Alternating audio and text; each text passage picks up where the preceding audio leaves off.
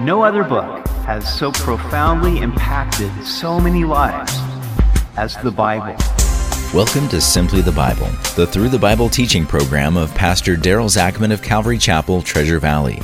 Today we see where the Lord declares that He is the only God and there is no other.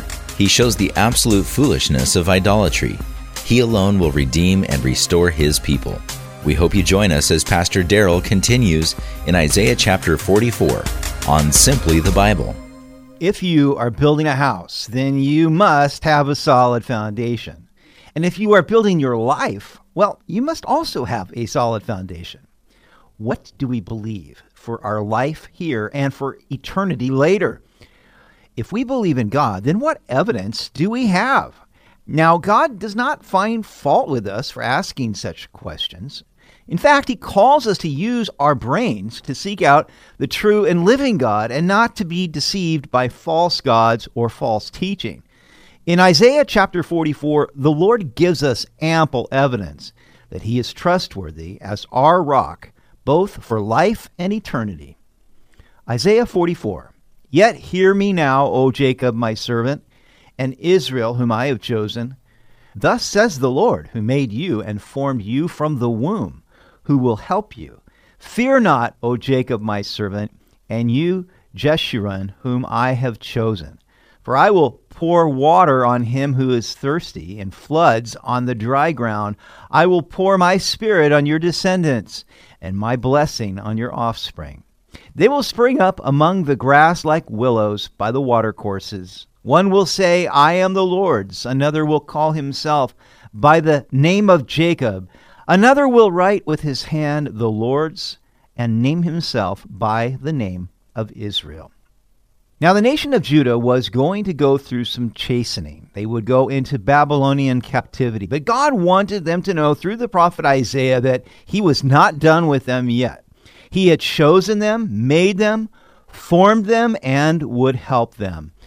And I think that's something that's so beautiful. We can know that if God shows us and He has a plan for us, then He will bring to completion that good work He has begun. Now, God calls Jacob Jeshurun, which means upright one. It is symbolic for Israel and shows a special relationship that God had with them. He said, I will pour water on the thirsty. Now, this refreshing spiritual or living water is something that we see in both Old and New Testament. In fact, Jesus said, if we're thirsty, to come to him and drink, and out of our bellies will come forth rivers of living water. But God would pour this upon his people. He said, I will pour my spirit on your descendants. How exciting it is to anticipate God pouring out his spirit upon our children and our grandchildren. We love our children and grandchildren, and we desire that they would all be filled with the Spirit and would spring up among the grass and grow like willows by the watercourses. That's what God says here. He does this for His own sake. Now, that should give us great faith and confidence as we pray for our children and grandchildren. Then the Lord says that in the future, they will say, I am the Lord's. In other words, that will be their identity. What is your identity? Is it your career? Is it the famous people you may know or the possessions that you have? Or is it that you are a child of God? We should all be able to boldly say, I am the Lord's, and that should be our primary identity. Thus says the Lord, the King of Israel, and his Redeemer, the Lord of hosts. I am the first and I am the last. Besides me, there is no God. And who can proclaim as I do? Then let him declare it and set it in order for me, since I appointed the ancient people and the things that are coming and shall come. Let them show these to them. Do not fear nor be afraid. Have I not told you from that time and declared it? You are my witnesses. Is there a God besides me? Indeed, there is no other rock, I know not one.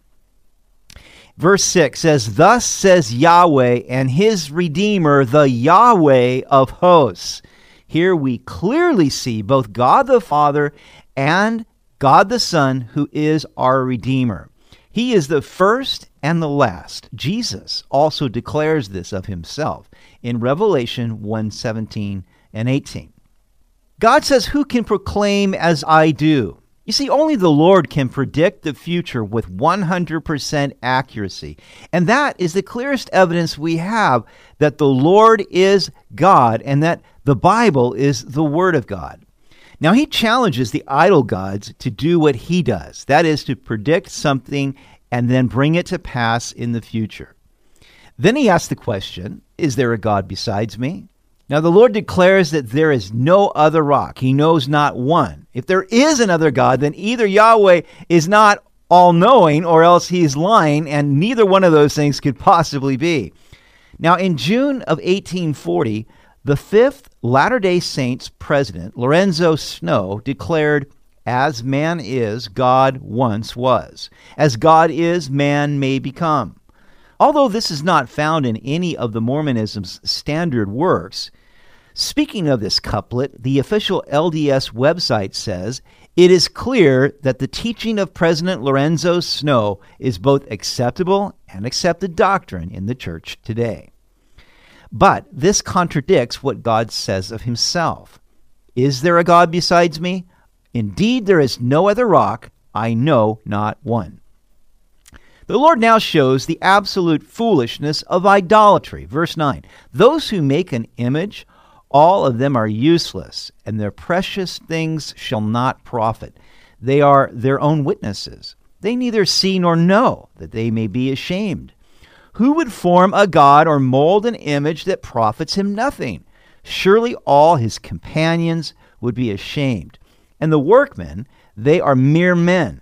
Let them all be gathered together. Let them stand up, yet they shall fear. They shall be ashamed together.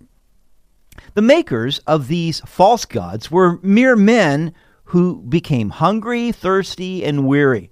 How could they create gods that were supposedly more powerful than them? Their idols profited them nothing, therefore, they would all be ashamed. Now, God seeks to reason with his people who found idolatry so irresistible. The blacksmith with the tongs works one in the coals fashions it with hammers, and works it with the strength of his arm. Even so, he is hungry, and his strength fails. He drinks no water and is faint. So, if the creator of the idol becomes weary himself, how can the God he makes be stronger than him?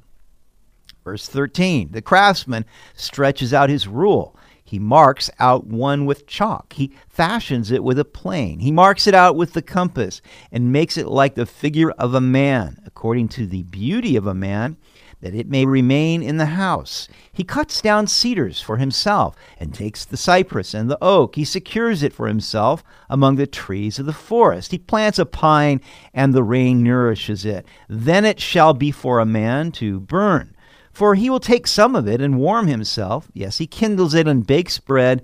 Indeed, he makes a god and worships it. He makes it a carved image and falls down to it. He burns half of it in the fire. With this half, he eats meat, he roasts a roast, and is satisfied. He even warms himself and says, Ah, I am warm, I have seen the fire. And the rest of it he makes into a god, his carved image. He falls down before it and worships it prays to it, and says, Deliver me, for you are my God. Can't you detect the sarcasm in this? Now, this man cuts down a tree with half the wood, he makes an idol, and with half he builds a fire to bake his bread and roast his meat. So, how can he then worship mere wood, thinking that that would save him? Verse 18 They do not know nor understand, for he has shut their eyes so that they cannot see and their hearts so that they cannot understand. And no one considers in his heart, nor is there knowledge nor understanding to say, I have burned half of it in the fire. Yes, I have also baked bread on its coals. I have roasted meat and eaten it. And shall I make the rest of it an abomination? Shall I fall down before a block of wood? When a person gives himself up to worshiping what is a lie, something happens. God gives that person over to a spirit of foolishness, part of his reasoning ability is simply turned off. He feeds on ashes. a deceived heart has turned him aside, and he cannot deliver his soul, nor say, Is there not a lie in my right hand? His God is what he feeds on. Why? Because we all have a spiritual appetite like we have a physical appetite. Don't believe me? Then how is it that people who have everything in this world still crave for something more? God has put eternity in the hearts of men. He has created us in His image. We are triune beings of body, mind, and spirit. And until we feed the Spirit, we will never be complete. But the one who worships idols feeds on ashes. This was literally true for the one who made an idol from wood, but it is also true for the modern idols that people worship today. Now, we don't see people carving images to worship so much, but we still observe idolatry in our culture. People serve their passions for power, money, sex, pleasure, or education. They worship celebrities rather than worshiping God. Ultimately, it is the worship of self. But in so doing, they feed on ashes, for their deceived heart has turned them away from the true spiritual sustenance that is found only in the Lord. But their idol can never save their soul from hell. And one day everything they have lived for will be burned up, leaving them with nothing but ashes. Remember these, O Jacob and Israel, for you are my servant. I have formed you. You are my servant, O Israel. You will not be forgotten by me. So God would never forget his people. I have blotted out like a thick cloud your transgressions and like a cloud your sins. Return to me, for I have redeemed you. Again, the Lord was the one that, despite their idolatry and disobedience, he would blot out their transgressions. And of course, this would happen ultimately when Jesus died on the cross. Sing, O heavens, for the Lord has done it. Shout, you lower parts of the earth. Break forth into singing, you mountains, O forests, and every tree in it, for the Lord has redeemed Jacob and glorified himself in Israel. Thus says the Lord, your Redeemer, and he who formed you from the womb. I am the Lord who makes all things, who stretches out the heavens all alone, who spreads abroad the earth by myself, who frustrates the signs of the babblers, that is, the false prophets, and drives diviners mad, who turns wise men backward and makes their knowledge foolishness, who confirms the word of his servant and performs the counsel of his messengers, who says to Jerusalem, You shall be inhabited, to the cities of Judah, you shall be built, and I will raise up her waste places, who says to the deep, Be dry, and I will dry up your rivers, who says of Cyrus, He is my shepherd, and he shall perform all my pleasure, saying to Jerusalem, You shall be built and to the temple your foundation shall be laid. How can we know that God is trustworthy? Well, he calls out Cyrus by name 180 years before he would give the decree that the captives in Babylon could return to Jerusalem and rebuild their temple. He says, This is what I declare before it ever happens, so that you might know that I am God and that I am for you, not against you.